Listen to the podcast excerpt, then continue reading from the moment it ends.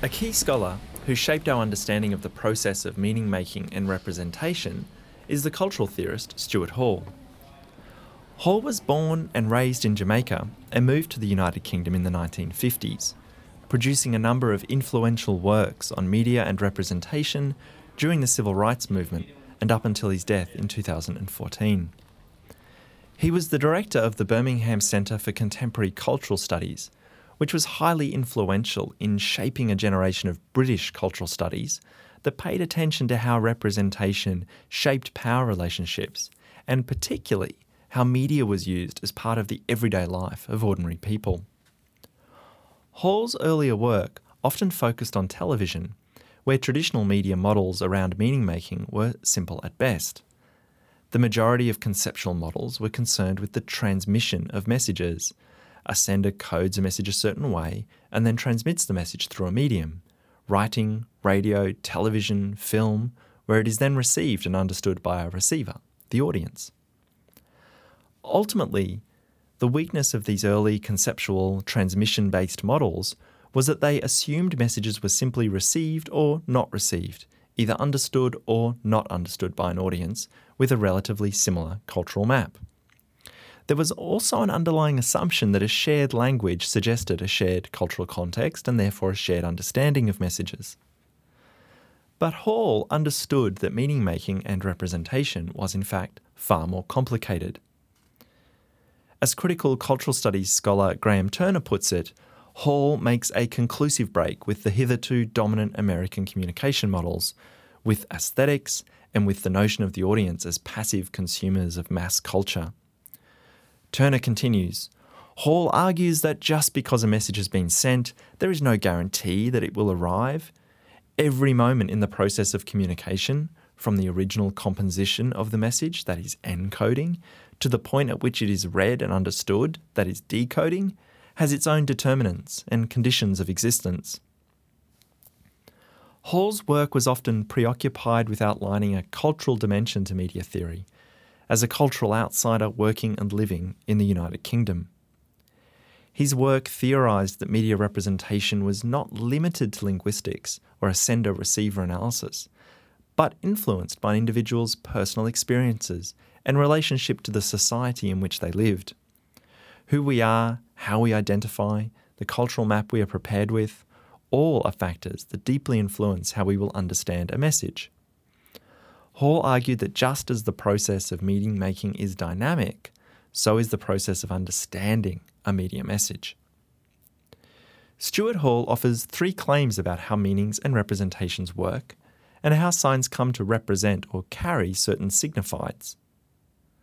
Hall's first claim is that meanings are reflective. If I say tree, draw a tree, or wrote T R E E, you would see an image of a tree in your mind. The word or image reflects an object that exists in the world. But the important point here is that this is completely arbitrary. The tree doesn't know it's a tree. There is no natural relationship between the object and the symbol used. This is a relationship that humans invented. It is technically possible to change the names of trees to anything else, like Baum, and if everyone agreed, that symbol would work perfectly well to describe the object. In fact, this is what people in Germany do where trees are Baum, and everyone in the tree seem to get along just fine. The point is, humans construct meanings over time. The capacity to reflect things in the world with words is a human invention. A second claim is that meanings are intentional. If I say tree, I intend that you will see a tree in your mind, that you will think of the same object in the world that I am thinking of. But I can't control the meanings you see in your head. If you decided, all for yourself, that trees would be called something else altogether, I can't stop you from doing that. Or a symbol that for me triggers one response might for you trigger something else. Maybe you had a particularly dramatic and terrifying experience with a tree recently. Say a tree fell on your house in a storm. When I say tree, it might induce a sense of panic in you. But if you've just spent the morning sitting under a beautiful fig tree daydreaming, when I say tree, you might drift off again into another relaxed thought bubble. I might intend for you to understand what I mean, but I can't control your experience. So, meaning making is always the exchange between someone who imparts a meaning and someone who receives and decodes that meaning. Both are active players in that process. It can't take place without both getting involved. Both have to act for meaning to be transferred and worked with. Thirdly, meanings are constructed. While in an ordinary, everyday way, meanings appear to work in a reflective and intentional way. If I go sit under a tree, you'll probably know what I'm asking you to do. Because we share a language, you'll understand that the word tree reflects what I intend to happen by asking you to go and sit under one. That is only possible, though, because over time humans constructed a system of meaning making and then go about immersing each other into this shared system. Meaning making is a social process, it happens over time. Human society couldn't exist without humans sharing meaning with one another. These meanings precede our arrival in the world. We're born and we have no language and no words.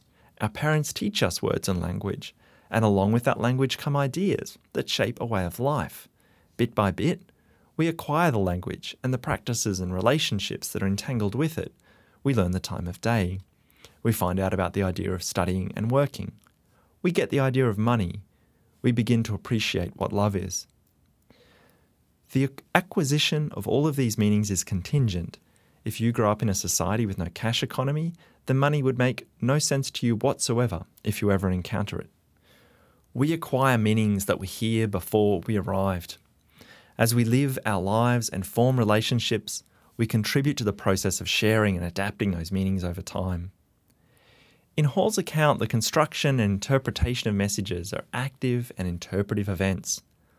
Hall's point is this society is not homogenous, but is made up of many different groups and interests. The television audience cannot be seen as a single undifferentiated mass. It is composed of a mixture of social groups, all related in different ways to dominant ideological forms and meanings. So there is bound to be a lack of fit between aspects of the production and reception processes, between the producers and audience's interpretation of the messages, that will produce misunderstandings or distortions.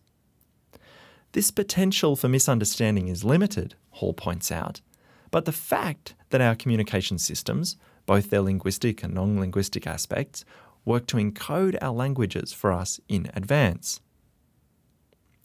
We do not have to interpret the television discourse from square one because we've already learned the codes from which it is constructed.